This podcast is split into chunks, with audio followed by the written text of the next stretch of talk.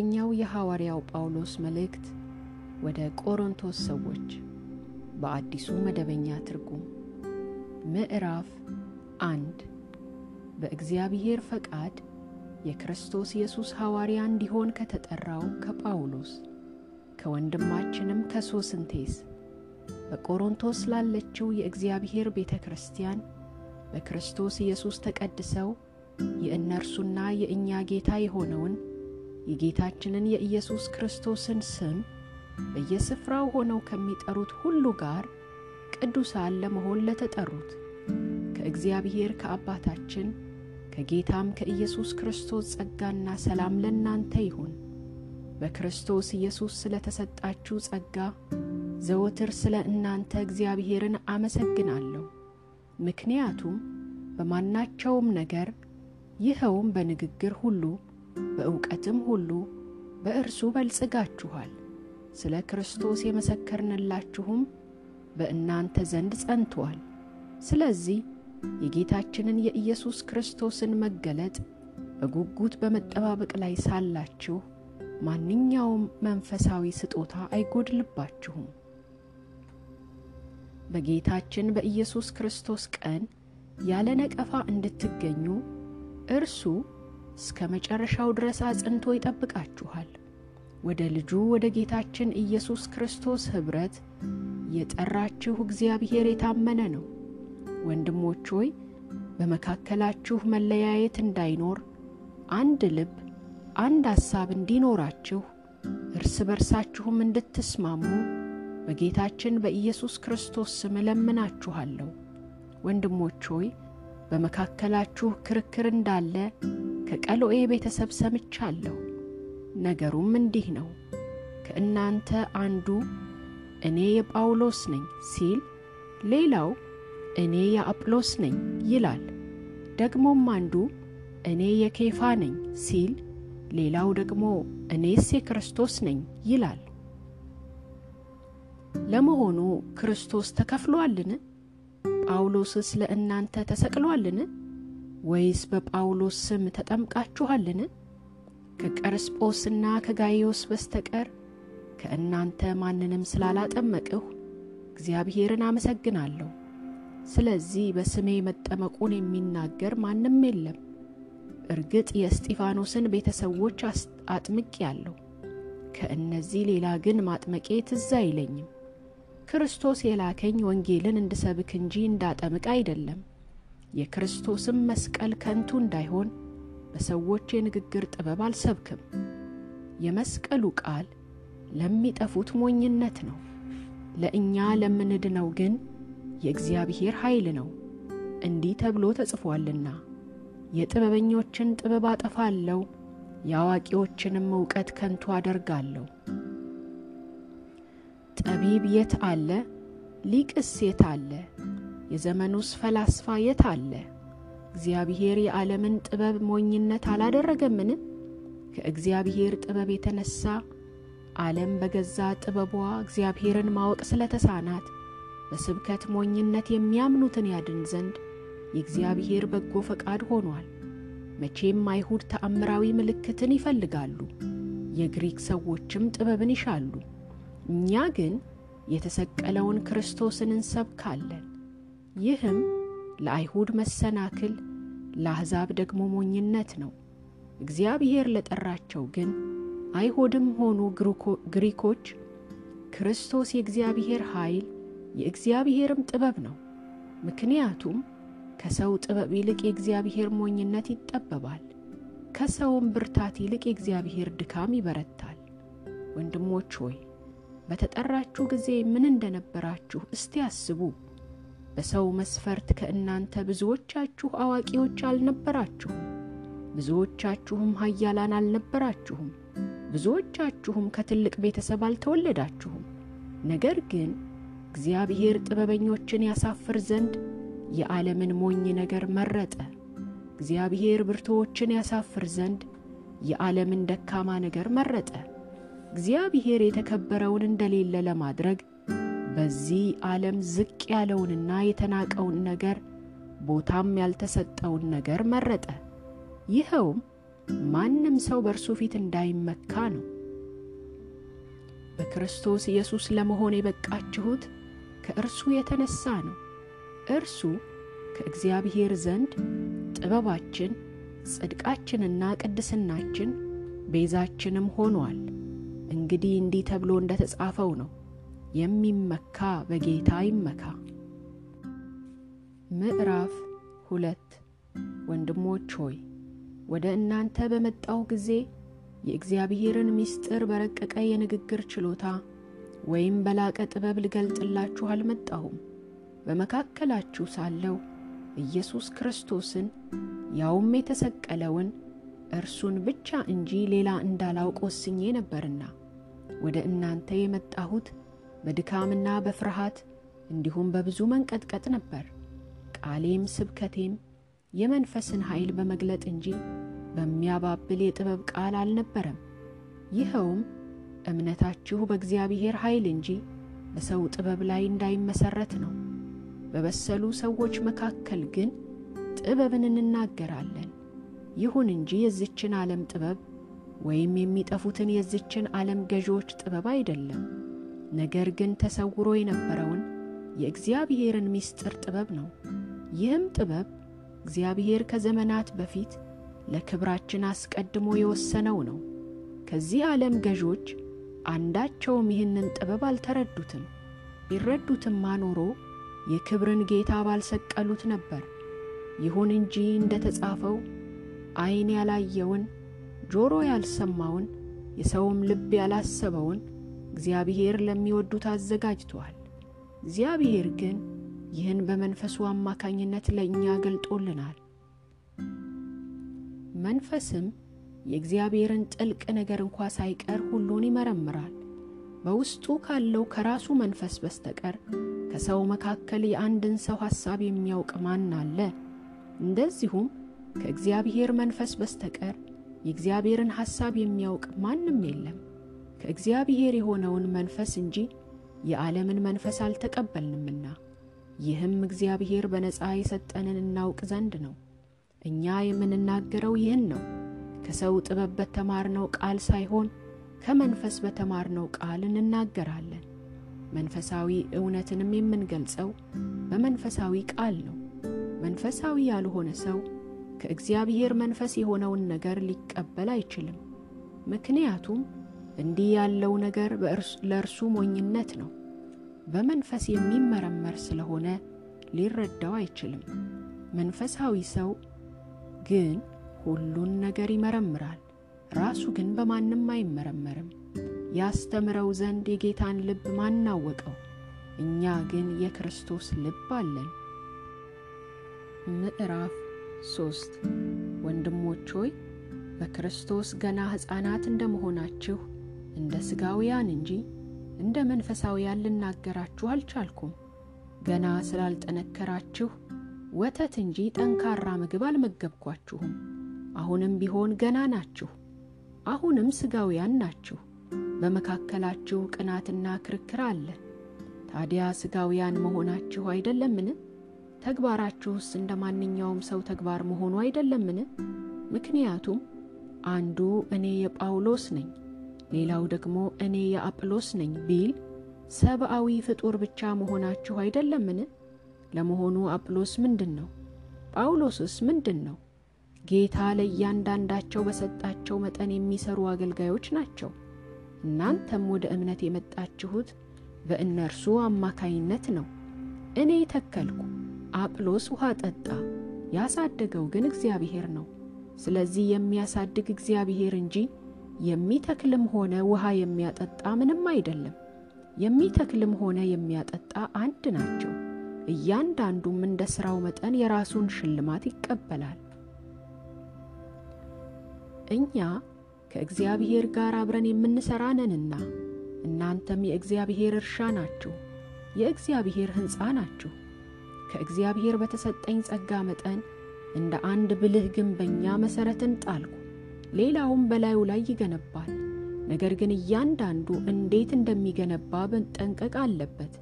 ምክንያቱም አንድ ጊዜ ከተመሠረተው መሠረት በቀር ሌላ መሠረት መጣል የሚችል ማንም የለም። ይህም መሠረት ኢየሱስ ክርስቶስ ነው። ማንም በዚህ መሠረት ላይ በወርቅ ወይም በብር በከበረ ድንጋይ ወይም በእንጨት በሳር ወይም በአገዳ ቢያንጽ ሥራው እንዴት እንደሆነ ይታያል። ምክንያቱም ያ ቀን ወደ ብርሃን ያመጣዋል። በእሳት ስለሚገለጥ እሳቱ የእያንዳንዱን ሰው ሥራ ምንነት ይፈትናል። ማንም የገነባው ሥራ ቢጸናለት ሽልማቱን ይቀበላል። ሥራው የተቃጠለበት ግን ሽልማት ይቀርበታል። እርሱ ራሱ ግን ይድናል። ይሁን እንጂ የሚድነው በእሳት ውስጥ በጭንቅ እንደሚያልፍ ሆኖ ነው። እናንተ ራሳችሁ የእግዚአብሔር ቤተ መቅደስ እንደሆናችሁ የእግዚአብሔርን መንፈስ በውስጣችሁ እንደሚኖር አታውቁምን? ማንም የእግዚአብሔርን ቤተ መቅደስ ቢያፈርስ እግዚአብሔር እርሱን ያፈርሰዋል። የእግዚአብሔር ቤተ መቅደስ ቅዱስ ነውና፣ ያም ቤተ መቅደስ እናንተ ናችሁ። ማንም ራሱን አያታልል። ከእናንተ ማንም በዚህ ዓለም ጥበበኛ የሆነ ቢመስለው ጥበበኛ ይሆን ዘንድ ራሱን እንደ ሞኝ ይቁጠር። የዚህ ዓለም ጥበብ በእግዚአብሔር ፊት ሞኝነት ነውና፣ እንዲህ ተብሎ ተጽፏልና እርሱ ጥበበኞችን በራሳቸው ተንኮል ይይዛቸዋል። በሌላ ስፍራ ደግሞ ጌታ የጥበበኞችን ሐሳብ ከንቱ መሆኑን ያውቃል ተብሎ ተጽፏል። እንግዲህ ማንም በሰው አይመካ፣ ሁሉ ነገር የእናንተ ነውና ጳውሎስም ሆነ አጵሎስ ወይም ኬፋ ዓለምም ሆነ ሕይወት ወይም ሞት አሁን ያለውም ሆነ ወደፊት የሚመጣው ሁሉ የእናንተ ነው። እናንተም የክርስቶስ ናችሁ፣ ክርስቶስም የእግዚአብሔር ነው። ምዕራፍ አራት እንግዲህ ሰው ሁሉ እኛን እንደ ክርስቶስ አገልጋዮችና እንደ እግዚአብሔር ምስጢር ባላደራዎች ሊቆጥረን ይገባል። ባላደራዎችም ታማኝ ሆነው መገኘት አለባቸው። በእናንተም ሆነ በሰዎች የፍርድ ሸንጎ ቢፈረድብኝ እኔ በበኩሌ ግድ የለኝም። እኔ እንኳ በራሴ ላይ አልፈርድም፣ ሕሊናዬ ንጹሕ ነው። ይህ ግን ጥፋት አልባ መሆኔን አያረጋግጥም። በእኔ ላይ የሚፈርድ ጌታ ነው። ስለዚህ ጊዜው ሳይደርስ በምንም ነገር አትፍረዱ። ጌታ እስኪመጣ ጠብቁ። እርሱ በጨለማ ውስጥ የተሰወረውን ወደ ብርሃን ያመጣዋል፣ በሰዎች ልብ ውስጥ ያለውንም ሐሳብ ይገልጠዋል። በዚያን ጊዜ እያንዳንዱ ሰው የሚገባውን ምስጋና ከእግዚአብሔር ዘንድ ይቀበላል። እንግዲህ ወንድሞች ሆይ ለእናንተ ጥቅም ብዬ በዚህ ጉዳይ እኔን ራሴንና አጵሎስን ምሳሌ አድርጌ አቅርቤላችኋለሁ። ይህንንም ያደረግኩት ከተጻፈው አትለፍ የሚለውን ከእኛ እንድትማሩ ነው። ስለዚህ አንዱን ሰው ከሌላው አብልጣችሁ አትመኩበት። ለመሆኑ አንተን ከሌላው እንድትበልጥ ያደረገህ ማን ነው? ያልተቀበልከው የራስህ የሆነ ነገር ምን አለ? ከተቀበልህ ታዲያ እንዳልተቀበልክ ለምን ትመካለህ? አሁንስ የሚያስፈልጋችሁን ሁሉ አግኝታችኋል፣ ሀብታምም ሆናችኋል፣ ከእኛም ተለይታችሁ ነግሳችኋል። በእርግጥ ብትነግሱማ እኛም ከእናንተ ጋር በነገስን ነበር። ምክንያቱም እግዚአብሔር እኛን ሐዋርያቱን ሞት እንደተፈረደባቸው ሰዎች ከሰው ሁሉ መጨረሻ ያሰለፈን ይመስለኛል።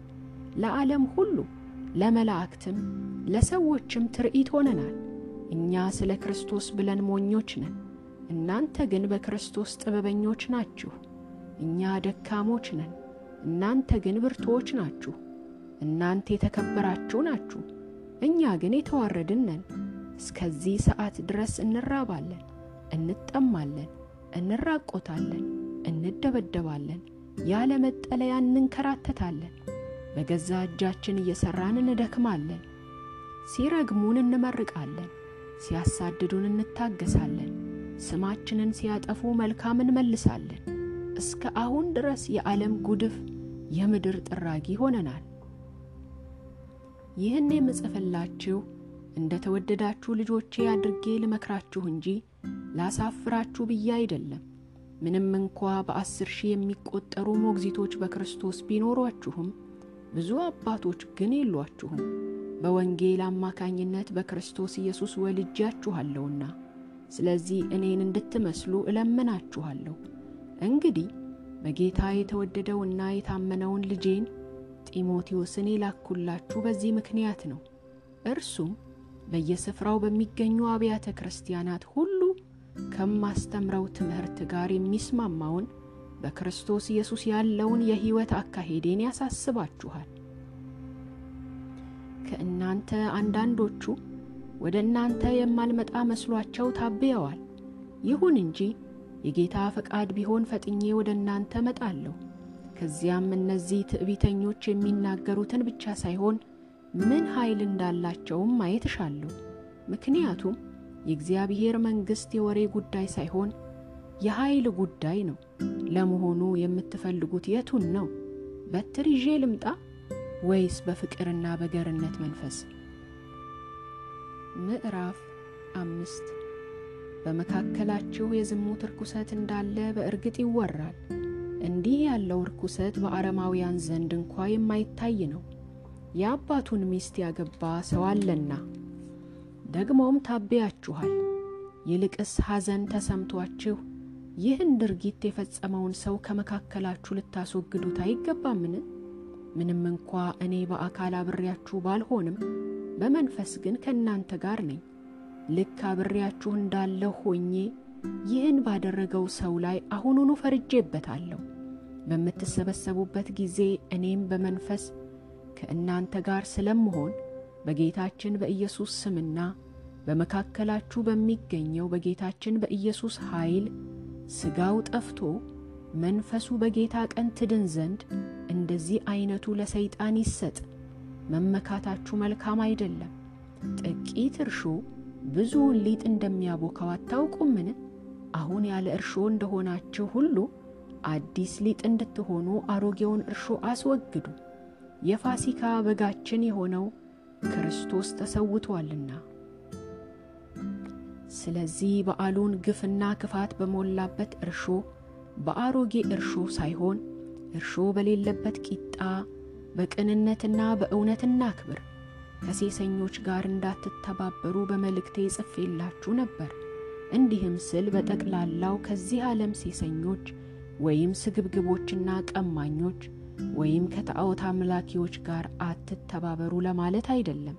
እንደዚያማ ቢሆን ከዚህ ዓለም ጨርሶ መለየት ያስፈልጋችሁ ነበር። ነገር ግን አሁን የጻፍኩላችሁ ወንድም ነኝ እያለ ከሚሴስን ወይም ከሚስገበገብ ወይም ጣዖትን ከሚያመልክ ወይም ከሚሳደብ ወይም ከሚሰክር ወይም ከሚቀማ ጋር እንዳትተባበሩ ነው። ከእንደዚህ ዐይነቱ ሰው ጋር ምግብ እንኳ አትብሉ። ከቤተ ክርስቲያን ውጪ ባሉት ሰዎች ላይ ለመፍረድ እኔን ምን አገባኝ? በቤተ ክርስቲያን ውስጥ ባሉት ሰዎች ላይ እናንተ አትፈርዱምን? ከቤተ ክርስቲያን ውጪ ባሉት ላይ የሚፈርድ ግን እግዚአብሔር ነው። እንግዲህ ክፉውን ሰው ከመካከላችሁ አስወግዱት። ምዕራፍ ስድስት ከመካከላችሁ አንድ ሰው ከሌላው ጋር ሙግት ቢኖረው ጉዳዩን በቅዱሳን ፊት በማቅረብ ፈንታ እንዴት ደፍሮ በማያምኑ ሰዎች ፊት ለመፋረድ ያቀርባል? ቅዱሳን በዓለም ላይ እንደሚፈርዱ አታውቁምን? በዓለም ላይ የምትፈርዱ ከሆነ እንግዲያው በትንሹ ነገር ላይ ለመፍረድ አትበቁምን? በምድራዊ ሕይወት ጉዳይ ቀርቶ በመላእክት ላይ እንኳ እንደምንፈርድ አታውቁምን? እንግዲህ እንዲህ ያለ ጉዳይ ሲያጋጥማችሁ በቤተ ክርስቲያን የተናቁን ሰዎች ፈራጅ አድርጋችሁ ሹሟ። ይህንንም የምለው ላሳፍራችሁ ብዬ ነው። ለመሆኑ ከመካከላችሁ ወንድሞችን ለማስታረቅ የሚበቃ አስተዋይ ሰው የለምን? ነገር ግን ወንድም ወንድሙን ለመክሰስ ፍርድ ቤት ይሄዳል፣ ያውም በማያምኑ ሰዎች ፊት። እንግዲህ በመካከላችሁ መካሰስ መኖሩ ራሱ ውድቀታችሁን ያሳያል። ብትበደሉ አይሻልምን? ብትታለሉስ አይሻልምን? እናንተ ግን ራሳችሁ ትበድላላችሁ ታታልላላችሁም፣ ያውም እኮ ወንድሞቻችሁን። አመፀኞች የእግዚአብሔርን መንግሥት እንደማይወርሱ አታውቁምን? በዚህ ነገር አትታለሉ። ሴሰኞች፣ ጣዖት አምላኪዎች፣ አመንዝሮች፣ ወንደቃዎች፣ ግብረ ሰዶማውያን ወይም ሌቦች፣ ስግብግቦች፣ ሰካራሞች፣ ተሳዳቢዎችና ቀማኞች የእግዚአብሔርን መንግሥት አይወርሱም። ከእናንተ አንዳንዶቻችሁ እንደዚህ ነበራችሁ። አሁን ግን በጌታ በኢየሱስ ክርስቶስ ስምና በአምላካችን መንፈስ ታጥባችኋል፣ ተቀድሳችኋል፣ ጸድቃችኋል። ሁሉ ነገር ተፈቅዶልኛል፣ ይሁን እንጂ ሁሉም ነገር አይጠቅምም። ሁሉ ነገር ተፈቅዶልኛል፣ ይሁን እንጂ ምንም ነገር በእኔ ላይ አይሰለጥንም። ደግሞም ምግብ ለሆድ ነው፣ ሆድም ለምግብ ነው። እግዚአብሔር ግን ሁለቱንም ያጠፋቸዋል። ሰውነት ለጌታ ነው እንጂ ለዝሙት አይደለም፣ ጌታም ለሰውነት ነው። እግዚአብሔር ጌታን ከሙታን እንዳስነሳው እኛንም ደግሞ በኃይሉ ከሙታን ያስነሳናል። ሰውነታችሁ የክርስቶስ የአካሉ ብልቶች እንደሆነ አታውቁምን? ታዲያ የክርስቶስን ብልቶች ወስጄ ከዝሙት አዳሪ ብልቶች ጋር አንድ ላድርጋቸውን? ከቶ አይገባም። ወይስ ከዝሙት አዳሪ ጋር የሚተባበር ሰው ከእርሷ ጋር አንድ ሥጋ እንደሚሆን አታውቁምን? ሁለቱ አንድ ሥጋ ይሆናሉ ተብሎአልና። ነገር ግን ከጌታ ጋር የሚተባበር ከእርሱ ጋር አንድ መንፈስ ይሆናል። ከዝሙት ሽሹ። ሰው የሚሠራው ኀጢአት ሁሉ ከአካሉ ውጪ ነው። ዝሙትን የሚፈጽም ግን በገዛ አካሉ ላይ ኀጢአት ይሠራል። ለመሆኑ ሰውነታችሁ በውስጣችሁ የሚኖረው የመንፈስ ቅዱስ ቤተ መቅደስ እንደሆነ አታውቁምን? ይህም መንፈስ ከእግዚአብሔር የተቀበላችሁት ነው። እናንተም የራሳችሁ አይደላችሁም፣ በዋጋ ተገዝታችኋልና። ስለዚህ በሰውነታችሁ እግዚአብሔርን አክብሩ። ምዕራፍ ሰባት ስለ ጻፋችሁልኝ ጉዳይ ሰው ወደ ሴት ባይደርስ መልካም ነው። ነገር ግን ከዝሙት ለመጠበቅ እያንዳንዱ ሰው የራሱ ሚስት ትኑረው፣ እያንዳንዷም ሴት የራሷ ባል ይኑራት። ባል ለሚስቱ የሚገባትን ሁሉ ያደርግላት፣ ሚስትም እንዲሁ ለባሏ የሚገባውን ሁሉ ታደርግለት። ሚስት አካሏ የራሷ ብቻ አይደለም፣ የባሏም ነው። እንዲሁም ባል አካሉ የራሱ ብቻ አይደለም፣ የሚስቱም ነው። በጸሎት ለመትጋት ተስማምታችሁ ለተወሰነ ጊዜ ካልሆነ በስተቀር እርስ በርሳችሁ አትከላከሉ። ራሳችሁን ባለመግዛት ሰይጣን እንዳይፈታተናችሁ እንደገና አብራችሁ ሁኑ። ይህን የምለው ግን እንደ ትእዛዝ ሳይሆን እንደ ምክር ነው። ሰው ሁሉ እንደ እኔ ቢሆን ምኞቴ ነው። ነገር ግን እያንዳንዱ ሰው ከእግዚአብሔር የተቀበለው የራሱ የሆነ ስጦታ አለው። አንዱ አንድ አይነት ስጦታ ሲኖረው፣ ሌላው ደግሞ ሌላ አይነት ስጦታ አለው። ላላገቡና ባሎቻቸው ለሞቱባቸው ሴቶች ግን እንዲህ እላለሁ፣ ሳያገቡ እንደ እኔ ቢኖሩ ለእነርሱ መልካም ነው። ነገር ግን ራሳቸውን መግዛት ካልቻሉ ያግቡ፣ በምኞት ከመቃጠል ማግባት ይሻላልና። ላገቡት ይህን ትእዛዝ እሰጣለሁ። ይህም ትእዛዝ የጌታ እንጂ የእኔ አይደለም። ሚስት ከባሏ አትለያይ፣ ብትለያይ ግን ሳታገባ ትኑር፣ አለዚያ ከባሏ ጋር ትታረቅ። ባልም ሚስቱን አይፍታት። ለሌሎች ደግሞ እንዲህ እላለሁ፣ ይህንንም የምለው እኔ እንጂ ጌታ አይደለም። ያላመነች ሚስት ያለው ወንድም ቢኖርና ሚስቱ አብራው ለመኖር የምትፈቅድ ከሆነ ሊፈታት አይገባውም። ያላመነ ባል ያላት ሴት ብትኖርና እርሱም አብሯት ለመኖር የሚፈቅድ ከሆነ ልትፈታው አይገባትም። ያላመነ ባል በሚስቱ ተቀድሷልና፣ ያላመነችም ሚስት በሚያምን ባሏ ተቀድሳለች። አለዚያማ ልጆቻችሁ ርኩሳን በሆኑ ነበር። አሁን ግን የተቀደሱ ናቸው። ነገር ግን የማያምነው ወገን መለየት ከፈለገ ይለይ። አንድ ወንድም ወይም እህት በዚህ ሁኔታ የታሰሩ አይደሉም። እግዚአብሔር የጠራን በሰላም እንድንኖር ነው። አንቺ ሴት ባልሽን ታድኝው እንደሆነ ምን ታውቂያለሽ? ወይስ አንተ ሰው ሚስትህን ታድናት እንደሆነ ምን ታውቃለህ? ብቻ እያንዳንዱ ሰው ጌታ እንደወሰነለት እያንዳንዱም እግዚአብሔር እንደጠራው በዚያው ይመላለስ። በአብያተ ክርስቲያናትም ሁሉ የምደነግገው ይህንኑ ነው። አንድ ሰው ተገርዞ ሳለ ቢጠራ እንዳልተገረዘ ሰው አይሁን። ሳይገረዝም ተጠርቶ ከሆነ አይገረዝ። መገረዝም ሆነ አለመገረዝ አይጠቅምም። ዋናው ነገር የእግዚአብሔርን ትእዛዝ መፈጸሙ ነው። እያንዳንዱ ሰው በተጠራበት ሁኔታ ጸንቶ ይኑር። በተጠራህ ጊዜ ባሪያ ነበርክን? በዚህ አትጨነቅ። ነፃነትህን ማግኘት ከቻልክ ግን ነፃነትህን ተቀበል። ምክንያቱም ባሪያ ሆኖ ሳለ በጌታ የተጠራ የጌታ ነፃ ሰው ነው። እንዲሁም ሲጠራ ነፃ የነበረ ሰው የክርስቶስ ባሪያ ነው። በዋጋ ተገዝታችኋል። ስለዚህ የሰው ባሪያ አትሁኑ።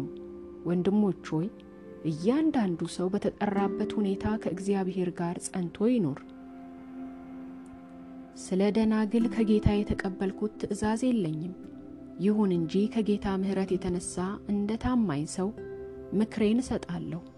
አሁን ካለው ችግር የተነሳ ባላችሁበት ሁኔታ ብትኖሩ መልካም ይመስለኛል። አግብተህ ከሆነ መፋታትን አትሻ። ካላገባህም ሚስት ለማግባት አትፈልግ። ብታገባ ግን ኃጢአት አልሰራህም። ድንግሊቱን ብታገባ ኃጢአት አላደረገችም።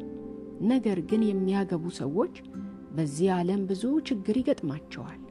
እኔም ይህ እንዳይደርስባችሁ እወዳለሁ። ወንድሞች ሆይ ሐሳቤ እንዲህ ነው። ዘመኑ አጭር ነው። ከእንግዲህ ሚስት ያላቸው እንደሌላቸው ሆነው ይኑሩ። የሚያለቅሱ እንደማያለቅሱ፣ ደስተኞች ደስ እንደማይላቸው ይሁኑ። ዕቃ የሚገዙም የገዙት ነገር የእነርሱ እንዳልሆነ ይቁጠሩ። በዚህ ዓለም ነገር የሚጠቀሙም እንደማይጠቀሙበት ይሁኑ። የዚህ ዓለም መልክ አላፊ ነውና። እኔስ ያለ ጭንቀት እንድትኖሩ ወዳለሁ። ያላገባ ሰው ጌታን ደስ ለማሰኘት ስለ ጌታ ነገር ያስባል። ያገባ ሰው ግን ሚስቱን ደስ ለማሰኘት የዚህን ዓለም ነገር ያስባል። በዚህም ልቡ ተከፍሏል። ያላገባች ሴት ወይም ድንግል ስለ ጌታ ነገር ታስባለች። ዓላማዋም በሥጋና በመንፈስ ለጌታ መቀደስ ነው። ያገባች ሴት ግን ባሏን ደስ ለማሰኘት የዚህን ዓለም ነገር ታስባለች። ይህንንም የምለው ለእናንተ የሚበጃችሁን ነገር በማሰብ እንጂ ላስጨንቃችሁ አይደለም። ዓላማዬም ልባችሁ ሳይከፈል በጌታ ጸንታችሁ በአግባብ እንድትኖሩ ነው። አንድ ሰው ያጫትን ድንግል በአግባቡ ካልያዘ እርሷም በዕድሜ እየገፋች ከሄደች ሊያገባት ካሰበ የወደደውን ያድርግ፣ ኃጢአት የለበትምና ይጋቡ። ነገር ግን በዚህ ጉዳይ ልቡን አረጋግቶ ሳይናወጥ ራሱንም በመግዛት ድንግሊቱን ላለማግባት የወሰነ ሰው መልካም አድርጓል። ስለዚህ ድንግሊቱን ያገባ መልካም አደረገ፣ ያላገባም የተሻለ አደረገ። አንዲት ሴት ባሏ በሕይወት እስካለ ድረስ ከእርሱ ጋር የታሰረች ናት። ባሏ ቢሞት ግን የፈለገችውን ሰው ለማግባት ነፃነት አላት። ሰውየው ግን በጌታ መሆን አለበት። እንደኔ ከሆነ ግን ሳታገባ እንዲሁ ብትኖር ይበልጥ ደስተኛ ትሆናለች። እኔም ደግሞ የእግዚአብሔር መንፈስ በእኔ ላይ ያለ ይመስለኛል። ምዕራፍ ስምንት ለጣዖት ስለተሰዋ ሥጋ ደግሞ ይህን እላለሁ፣ ሁላችንም ዕውቀት እንዳለን እናውቃለን። ዕውቀት ያስታብያል፣ ፍቅር ግን ያንጻል። አውቃለሁ የሚል ሰው ማወቅ የሚገባውን ያህል ገና አላወቀም። እግዚአብሔርን የሚወድ ሰው ግን በእግዚአብሔር ዘንድ የታወቀ ነው። እንግዲህ ለጣዖት የተሰዋ ሥጋ ስለ መብላት እንዲህ እላለሁ፣ በዚህ ዓለም ጣዖት ከንቱ እንደሆነና ከአንዱ ከእግዚአብሔር በስተቀር ሌላ አምላክ እንደሌለ እናውቃለን። መቼም ብዙ አማልክትና ብዙ ጌቶች አሉ። በሰማይም ሆነ በምድር አምላክ ተብለው የሚጠሩ አማልክት ቢኖሩም ለእኛ ግን ሁሉም ነገር ከእርሱ የሆነ እኛም ለእርሱ የሆንን አንድ አምላክ አብ አለን። ደግሞም ሁሉ ነገር በእርሱ አማካኝነት የሆነ እኛም በእርሱ አማካኝነት የሆንን አንድ ጌታ ኢየሱስ ክርስቶስ አለን። ነገር ግን ይህን የሚያውቁ ሁሉም አይደሉም። አንዳንድ ሰዎች እስካሁን ድረስ ጣዖትን ማምለክ ስለለመዱ እንዲህ ያለውን ሥጋ ሲበሉ በእርግጥ ለጣዖት እንደተሰዋ ያስባሉ። ሕሊናቸውም ደካማ ስለሆነ ይረክሳል። ነገር ግን ምግብ ወደ እግዚአብሔር አያቀርበንም። ባንበላ የሚጎድልብን ነገር የለም፣ ብንበላም የምናተርፈው ነገር አይኖርም። ነገር ግን ከነጻነታችሁ የተነሳ የምታደርጉት ለደካሞች እንቅፋት እንዳይሆን ተጠንቀቁ። አንተ ይህን የመሰለ ዕውቀት ኖሮህ ደካማ ሕሊና ያለው ሰው በቤተ ጣዖት ስትበላ ቢያይህ ለጣዖት የተሰዋውን ምግብ ለመብላት አይደፋፈርምን? ስለዚህ ክርስቶስ የሞተለት ይህ ደካማ ወንድም በአንተ እውቀት ምክንያት ጠፋ ማለት ነው።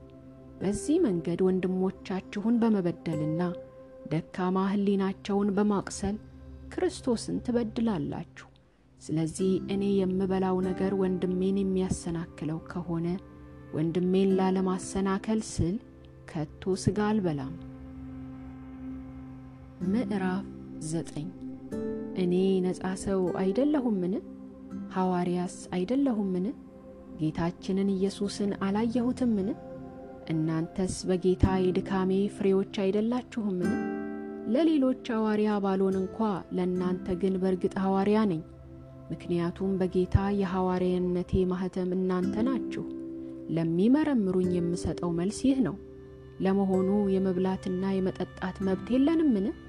እንደ ሌሎቹ ሐዋርያት እንደ ጌታ ወንድሞችና እንደ ኬፋ ሁሉ እኛስ አማኝ ሚስት ይዘን የመዞር መብት የለንምን? ወይስ ጥረን ግረን መኖር ያለብን እኔና ባርናባስ ብቻ ነን? ለመሆኑ በገዛ ገንዘቡ በወታደርነት የሚያገለግል ማን ነው? ወይን ተክሎ ፍሬውን የማይበላ ማን ነው? መንጋ እየጠበቀ የከብቱን ወተት የማይጠጣ ማን ነው? ይህን የምናገረው እንደ ሰው አስተሳሰብ ነውን? የኦሪትስ ሕግ ይህንኑ ይል የለምን?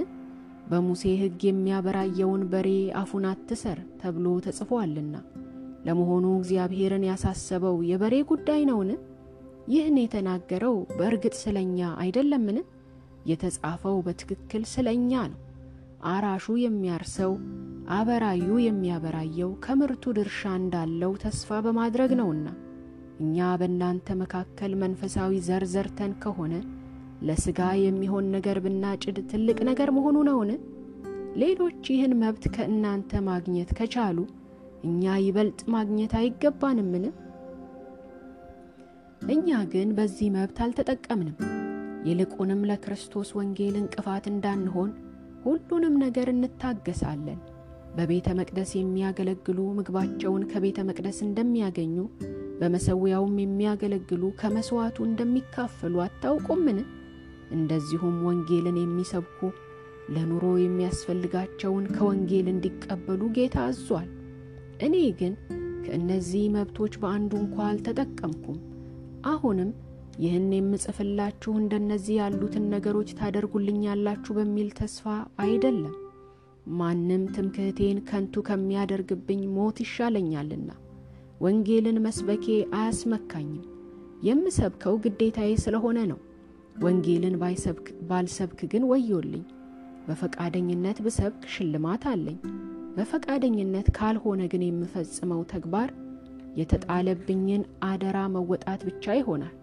ታዲያ ሽልማቴ ምንድን ነው? ሽልማቴማ ወንጌልን ስሰብክ በመብቴ ሳልጠቀም ወንጌልን ያለ ክፍያ መስበክ ነው።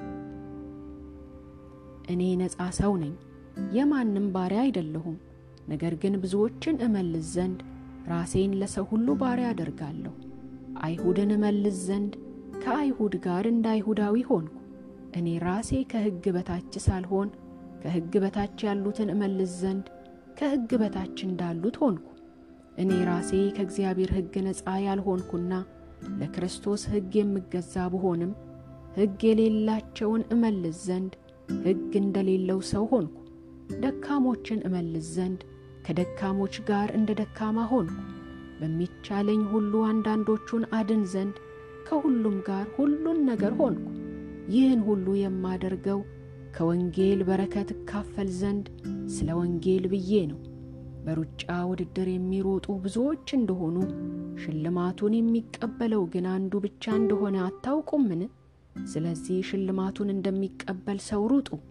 ለውድድር የሚዘጋጅ ማንኛውም ሰው በሁሉም ነገር ራሱን ይገዛል። እነርሱ አላፊ ጠፊ የሆነውን አክሊል ለማግኘት ይደክማሉ፣ እኛ ግን ለዘላለም የማይጠፋውን አክሊል ለማግኘት እንደክማለን። ስለዚህ እኔ ግብ እንደሌለው ሰው በከንቱ አልሮጥም፣ ደግሞም ነፋስን እንደሚጎስም ሰው እንዲያው አልታገልም።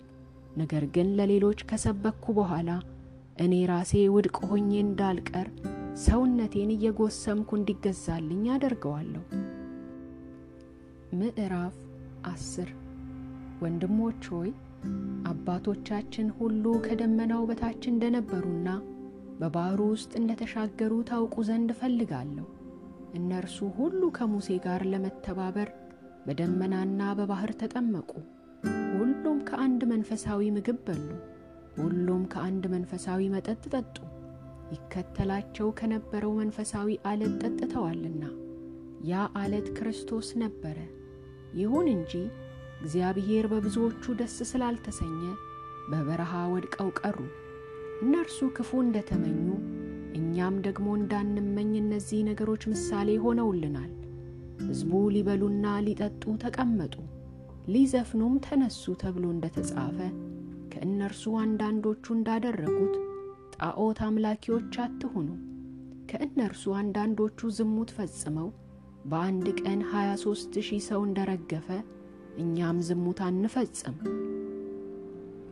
ከእነርሱ አንዳንዶቹ ጌታን እንደ ተፈታተኑትና በእባብ ተነድፈው እንደ ጠፉ እኛም ጌታን አንፈታተን።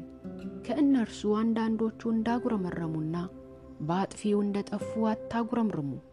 ይህ ሁሉ ምሳሌ ይሆን ዘንድ በእነርሱ ላይ ደረሰ። የዘመናት ፍጻሜ የደረሰብንን እኛን ለማስጠንቀቅም ተጻፈ። ስለዚህ ተደላድዬ ቆም ያለው የሚል ቢኖር እንዳይወድቅ ይጠንቀቅ። በሰዎች ሁሉ ላይ ከደረሰው የተለየ ፈተና አልደረሰባችሁም። እግዚአብሔር ታማኝ ነው። ስለዚህ ከምትችሉት በላይ እንድትፈተኑ አይተዋችሁም። ነገር ግን በምትፈተኑበት ጊዜ ፈተናውን መታገስ እንድትችሉ መውጫ መንገዱን ያዘጋጅላችኋል። ስለዚህ ወዳጆቼ ሆይ ከጣዖት አምልኮ ሽሹ። ይህን የምናገረው አስተዋይ ለሆኑ ሰዎች ነው። ስለምናገረው ነገር እናንተው ፍረዱ። የምንባርከው የበረከት ጽዋ ከክርስቶስ ደም ጋር ኅብረት ያለው አይደለምን? የምንቆርሰውስ እንጀራ ከክርስቶስ ጋር ኅብረት ያለው አይደለምን? እንጀራው አንድ እንደሆነ እኛም ብዙዎች ሆነን ሳለ አንድ አካል ነን፣ ሁላችን አንዱን እንጀራ እንካፈላለንና። እስቲ የእስራኤልን ሕዝብ አስቡ። መሥዋዕቱን የሚበሉት ከመሠዊያው ጋር ኅብረት አልነበራቸውምን? ታዲያ ለጣዖት የተሰዋ ነገርም ሆነ ጣዖቱ ራሱ ዋጋ ያለው ነገር ነው ማለቴ ነውን? አይደለም። አሕዛብ የሚሰዉት ለእግዚአብሔር ሳይሆን ለአጋንንት ነው። ከአጋንንት ጋር እንድትተባበሩም አልሻም። የጌታን ጽዋና የአጋንንትን ጽዋ በአንድ ላይ መጠጣት አትችሉም። ከጌታ ማዕድና ከአጋንንት ማዕድ ተካፋይ መሆን አትችሉም። ጌታን እናስቀናውን? በብርታትስ ከእርሱ እንበልጣለንን? ሁሉ ነገር ተፈቅዷል፣ ነገር ግን ሁሉም ነገር አይጠቅምም። ሁሉም ነገር ተፈቅዷል፣ ነገር ግን ሁሉም ነገር አያንጽም። እያንዳንዱ ሰው የባልንጀራውን ጥቅም እንጂ የራሱን ብቻ አይፈልግ። በሕሊና ምርምር ውስጥ ሳትገቡ በሥጋ ገበያ የሚሸጠውን ሁሉ ብሉ፣ ምድርና በውስጧ ያለው ሁሉ የጌታ ነውና። የማያምን ሰው ጋብዟችሁ ለመሄድ ብትፈልጉ በሕሊና ምርምር ውስጥ ሳትገቡ የቀረበላችሁን ሁሉ ብሉ። ነገር ግን አንዱ ይህ ለጣዖት የተሰዋ ነው ቢላችሁ ይህን ስለ ነገራችሁ ሰውና ለሕሊናችሁ ስትሉ አትብሉ። ይህን የምለውም ስለዚያ ሰው ሕሊና እንጂ ስለ አንተ አይደለም። ነፃነቴስ በሌላ ሰው ሕሊና ለምን ይመዘን? ምግቡን በምስጋና የምበላ ከሆነ እግዚአብሔርን ባመሰገንኩበት ነገር ለምን እወቀሳለሁ? እንግዲህ ስትበሉም ሆነ ስትጠጡ ወይም ማንኛውንም ነገር ስታደርጉ ሁሉንም ነገር ለእግዚአብሔር ክብር አድርጉት። ለአይሁድም ሆነ ለግሪኮች ወይም ለእግዚአብሔር ቤተ ክርስቲያን መሰናክል አትሁኑ። እኔ ሰውን ሁሉ በማንኛውም ረገድ ለማስደሰት እንደምጥር እናንተም እንዲሁ አድርጉ። ብዙዎቹም ይድኑ ዘንድ ለራሴ የሚጠቅመውን ሳይሆን ለእነርሱ የሚጠቅመውን እሻለሁና።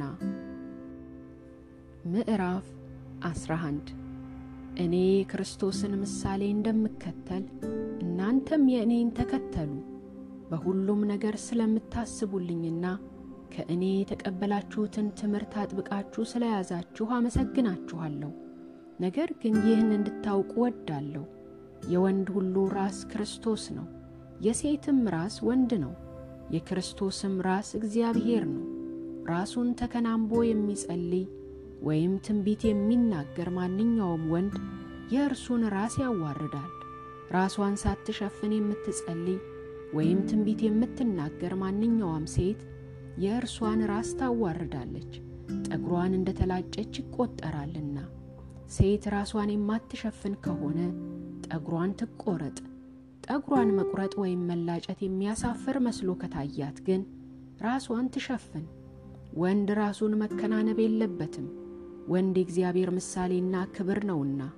ሴት ግን የወንድ ክብር ናት። ምክንያቱም ሴት ከወንድ ተገኘች እንጂ ወንድ ከሴት አልተገኘም። ደግሞም ሴት ለወንድ ተፈጠረች እንጂ ወንድ ለሴት አልተፈጠረም። በዚህ ምክንያት በመላእክትም ምክንያት ሴት በሥልጣን ስር መሆኗን የሚያሳይ ምልክት በራሷ ላይ ታድርግ። በጌታ ዘንድ ግን ሴት ያለ ወንድ፣ ወንድም ያለ ሴት አይሆንም። ሴት ከወንድ እንደተገኘች ሁሉ ወንድም ከሴት ይወለዳልና። ነገር ግን የሁሉም መገኛ እግዚአብሔር ነው። እስቲ እናንተ ፍረዱ። ሴት ራሷን ሳትሸፍን ወደ እግዚአብሔር መጸለይ ይገባታልን? ወንድ ጠጉሩን ቢያስረዝም ነውር እንደሚሆንበት ተፈጥሮ እንኳን አያስተምራችሁምን? ሴት ግን ጠጉሯን ብታስረዝም ክብሮ አይደለምን? ረጅም ጠጉር የተሰጣት መጎናጸፊያ እንዲሆናት ነውና።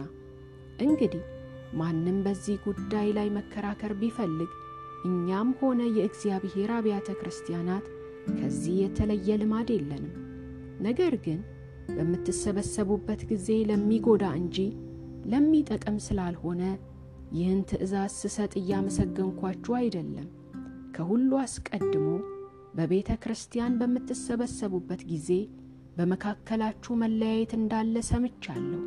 ይህም ሊሆን እንደሚችል በከፊል አምናለሁ። ከእናንተ መካከል እውነተኞቹ ተለይተው ይታወቁ ዘንድ ይህ መለያየት በመካከላችሁ መኖሩ ግድ ነው።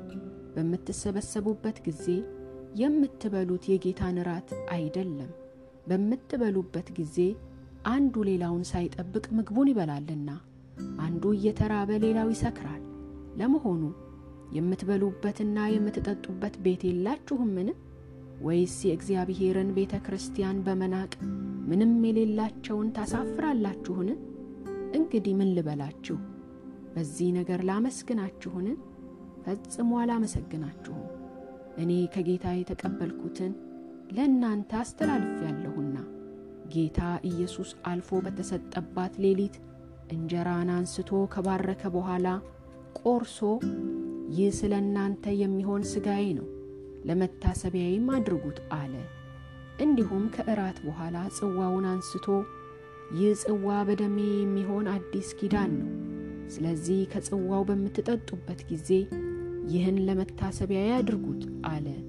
ይህን እንጀራ በምትበሉበት ጊዜ ይህንንም ጽዋ በምትጠጡበት ጊዜ ሁሉ ጌታ እስኪመጣ ድረስ ሞቱን ትናገራላችሁ።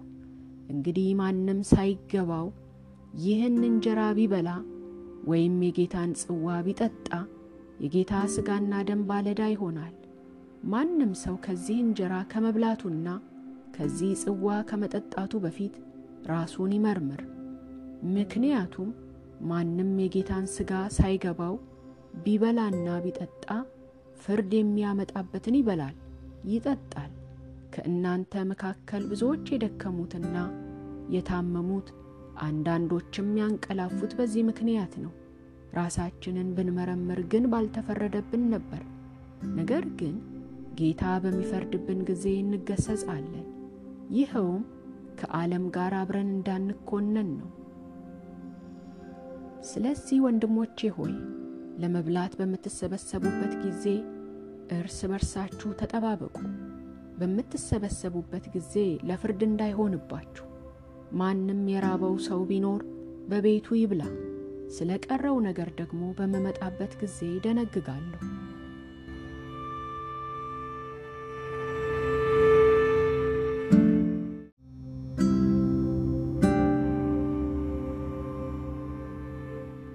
ምዕራፍ 12 ወንድሞች ሆይ አሁን ደግሞ ስለ መንፈሳዊ ስጦታዎች ይህን እንድታውቁ ፈልጋለሁ። አረማውያን በነበራችሁበት ጊዜ ወዲያና ወዲህ በመነዳት ዲዳ ወደ ሆኑ ጣዖታት እንደተወሰዳችሁ ታውቃላችሁ። ስለዚህ ማንም በእግዚአብሔር መንፈስ የሚናገር ኢየሱስ የተረገመ ነው የሚል የለም። እንደዚሁም በመንፈስ ቅዱስ ካልሆነ በቀር ማንም ኢየሱስ ጌታ ነው የሚል እንደሌለ ነግራችኋለሁ። ስጦታዎች ልዩ ልዩ ሲሆኑ መንፈስ ግን አንድ ነው። አገልግሎትም ልዩ ልዩ ሲሆን ጌታ ግን አንድ ነው። አሰራርም ልዩ ልዩ ሲሆን ሁሉን በሁሉ የሚሠራው ግን ያው አንዱ እግዚአብሔር ነው። ነገር ግን መንፈስ ቅዱስን መግለጥ ለእያንዳንዱ ሰው የሚሰጠው ለጋራ ጥቅም ነው። ለአንዱ በመንፈስ የጥበብን ቃል መናገር ይሰጠዋል፣ ለሌላው ደግሞ በዚያው መንፈስ የእውቀትን ቃል መናገር ይሰጠዋል። ለአንዱ በዚያው መንፈስ እምነት ይሰጠዋል፣ ለሌላው ደግሞ በዚያው በአንዱ መንፈስ የመፈወስ ስጦታዎች ይሰጠዋል። ለአንዱ ታምራትን የማድረግ፣ ለሌላው ትንቢትን የመናገር፣ ለሌላው ደግሞ መናፍስትን የመለየት፣ ለአንዱ በልዩ ልዩ ልሳን የመናገር፣ ለሌላው ደግሞ በልዩ ልዩ ልሳን የተነገረውን የመተርጎም ስጦታ ይሰጠዋል። እነዚህ ሁሉ የዚያው የአንዱ መንፈስ ስጦታዎች ሲሆኑ ለእያንዳንዱ ሰው እርሱ ራሱ እንደፈቀደ ይሰጠዋል። አካል ብዙ ብልቶች ቢኖሩትም አንድ አካል ነው። ነገር ግን ብልቶች ብዙ ቢሆኑም አካል አንድ ነው። ክርስቶስም እንደዚሁ ነው። አይሁድ ወይም የግሪክ ሰዎች ብንሆን፣ ባሪያ ወይም ነፃ ሰዎች ብንሆን፣ እኛ ሁላችን አንድ አካል እንድንሆን በአንድ መንፈስ ተጠምቀናልና ሁላችንም አንዱን መንፈስ እንድንጠጣ ተሰጥቶናል። አካል የተሠራው ከብዙ ብልቶች እንጂ ከአንድ ብልት አይደለም። እግር እኔ እጅ ስላልሆንኩ የአካል ክፍል አይደለሁም ቢል ይህን በማለቱ የአካል ክፍል መሆኑ ይቀራልን? ጆሮም እኔ ዓይን ስላልሆንኩ የአካል ክፍል አይደለሁም ቢል ይህን በማለቱ የአካል ክፍል መሆኑ ይቀራልን?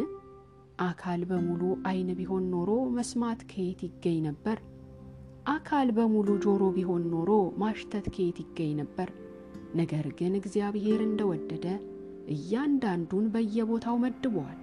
ሁሉም አንድ ብልት ቢሆን ኖሮ አካል ከየት ይገኝ ነበር? እንግዲህ ብልቶች ብዙ ናቸው፣ አካል ግን አንድ ነው።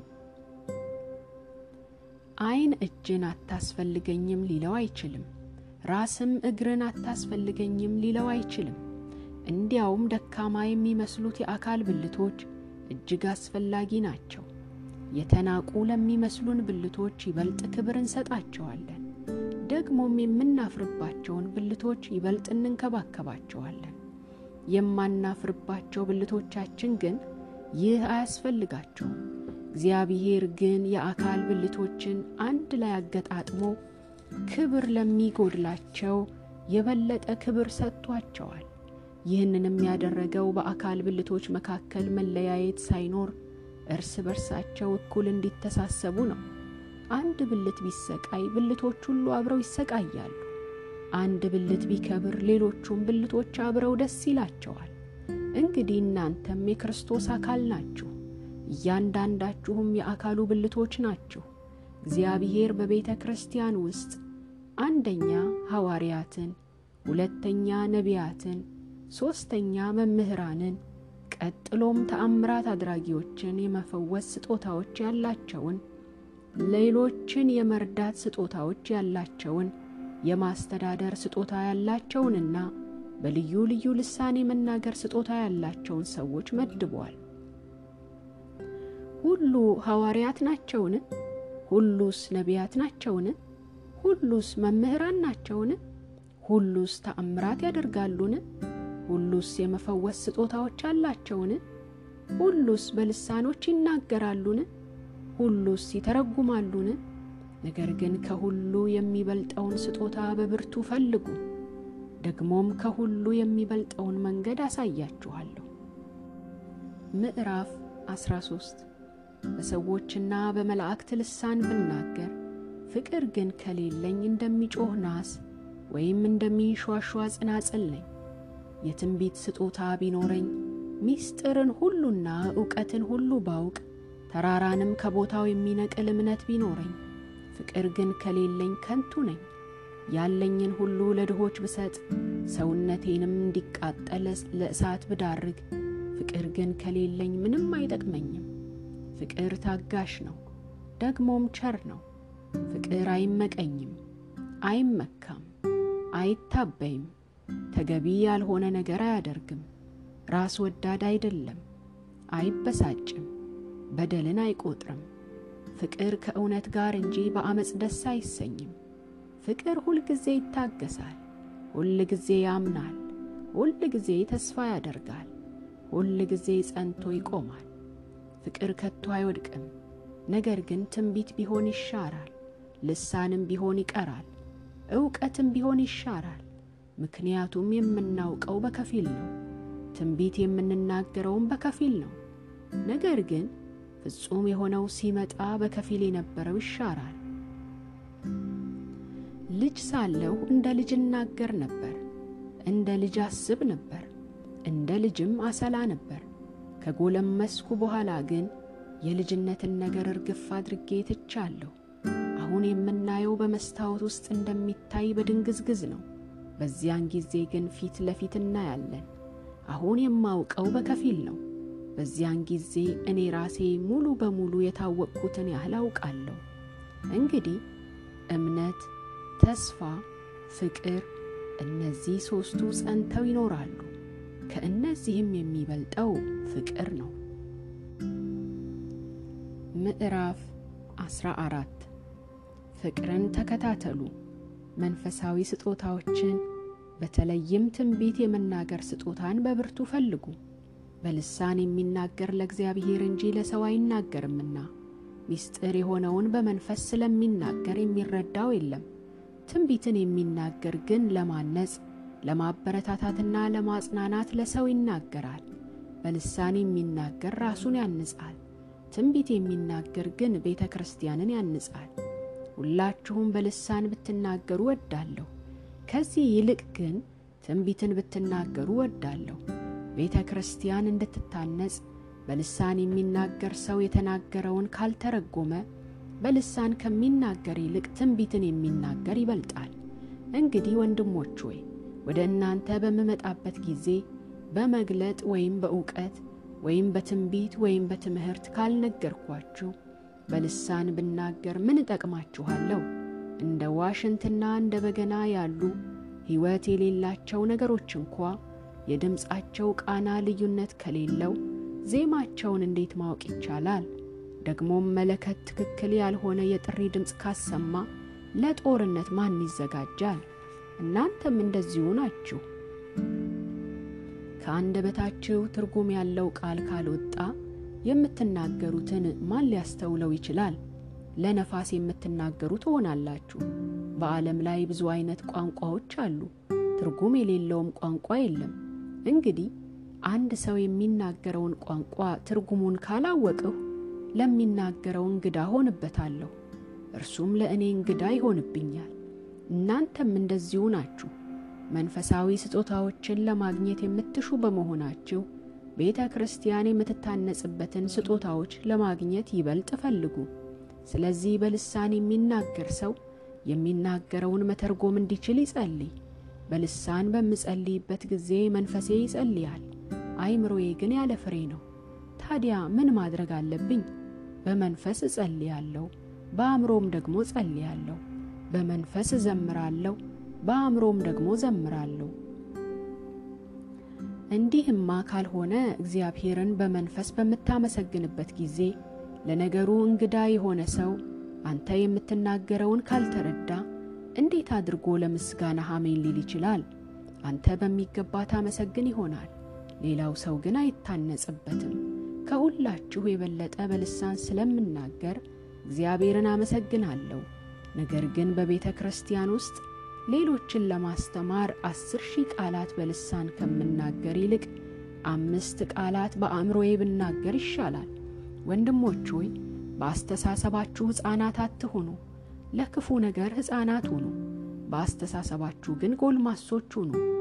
በሕግም እንዲህ ተብሎ ተጽፏል፣ ቋንቋቸው እንግዳ በሆኑ ሰዎች በባዕዳንም አንደበት ለዚህ ሕዝብ እናገራለሁ፣ ይህም ሆኖ አይሰሙኝም ይላል ጌታ።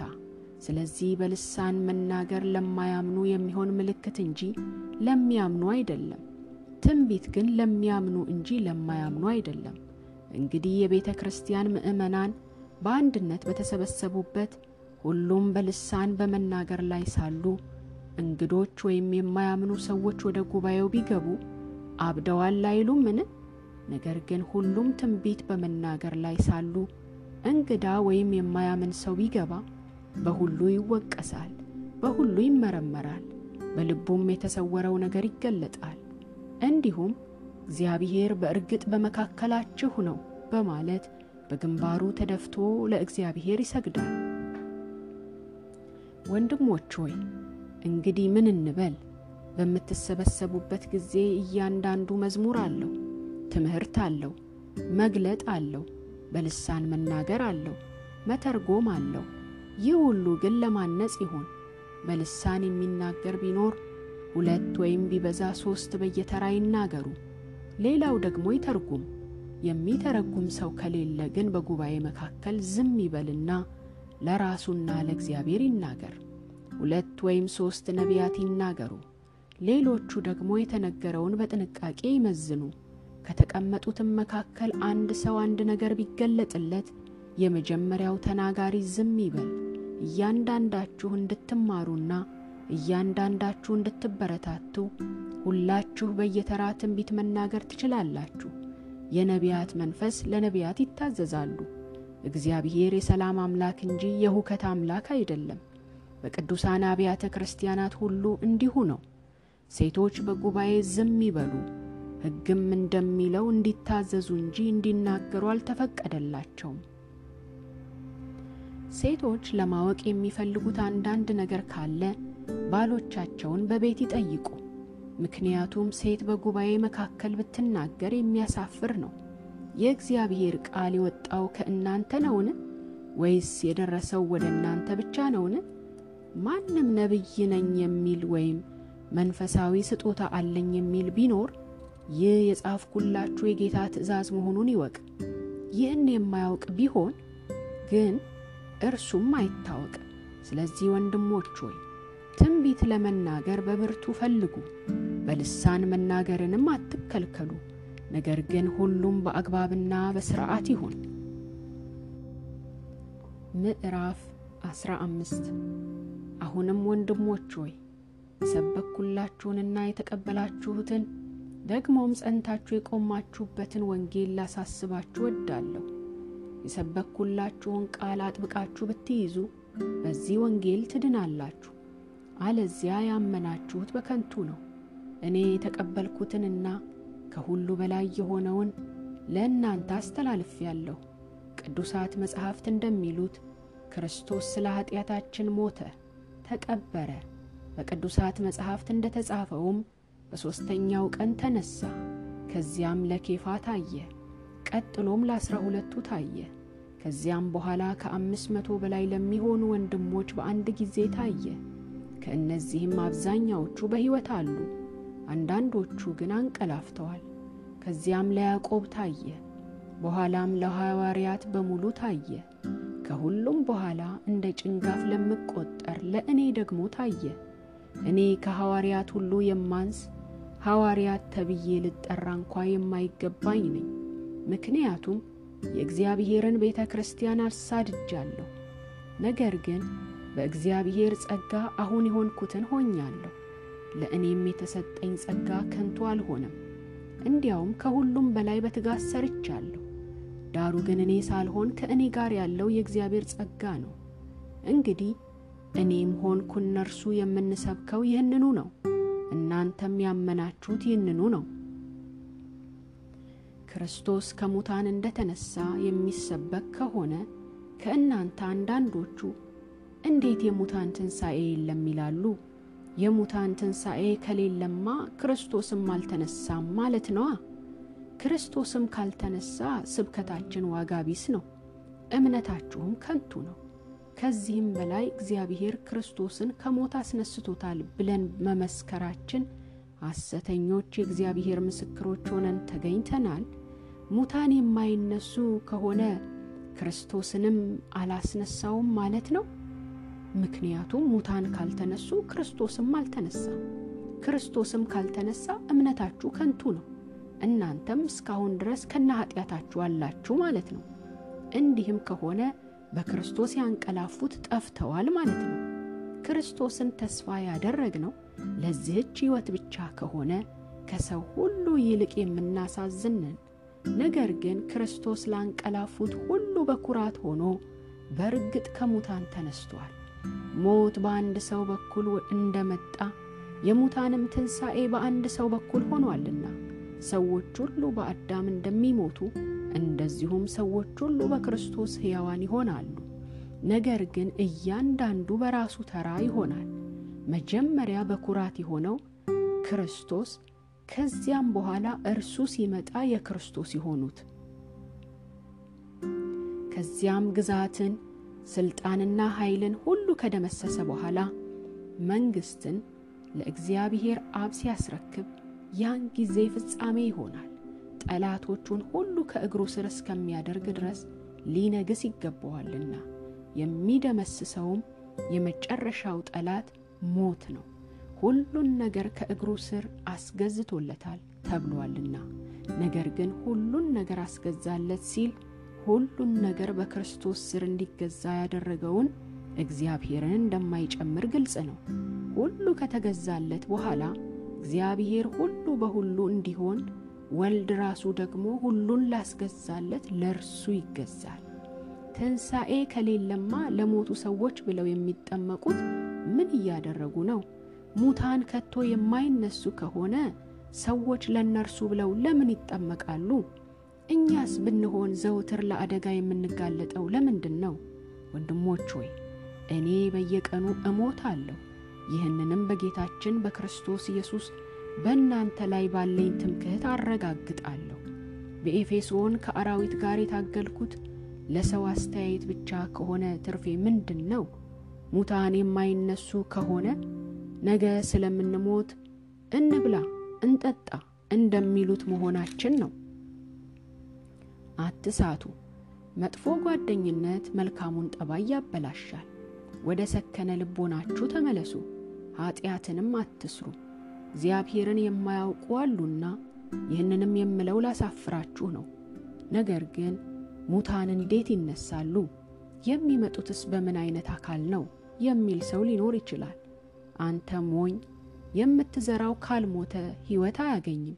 የምትዘራውም የስንዴ ወይም የሌላ አይነት ዘር ቅንጣት ብቻ እንጂ ወደፊት የምታገኘውን አካል አይደለም።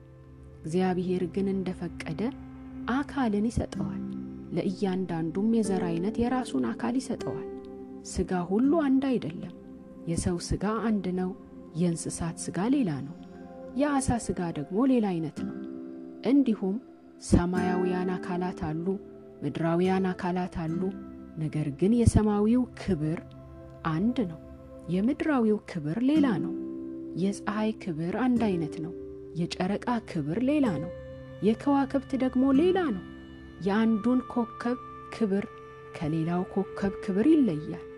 የሙታን ትንሣኤም እንደዚሁ ነው።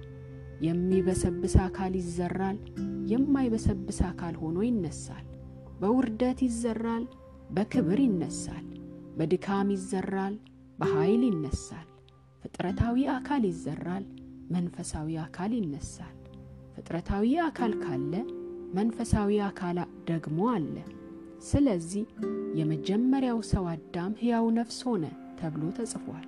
የኋለኛው አዳም ግን ሕይወትን የሚሰጥ መንፈስ ሆነ።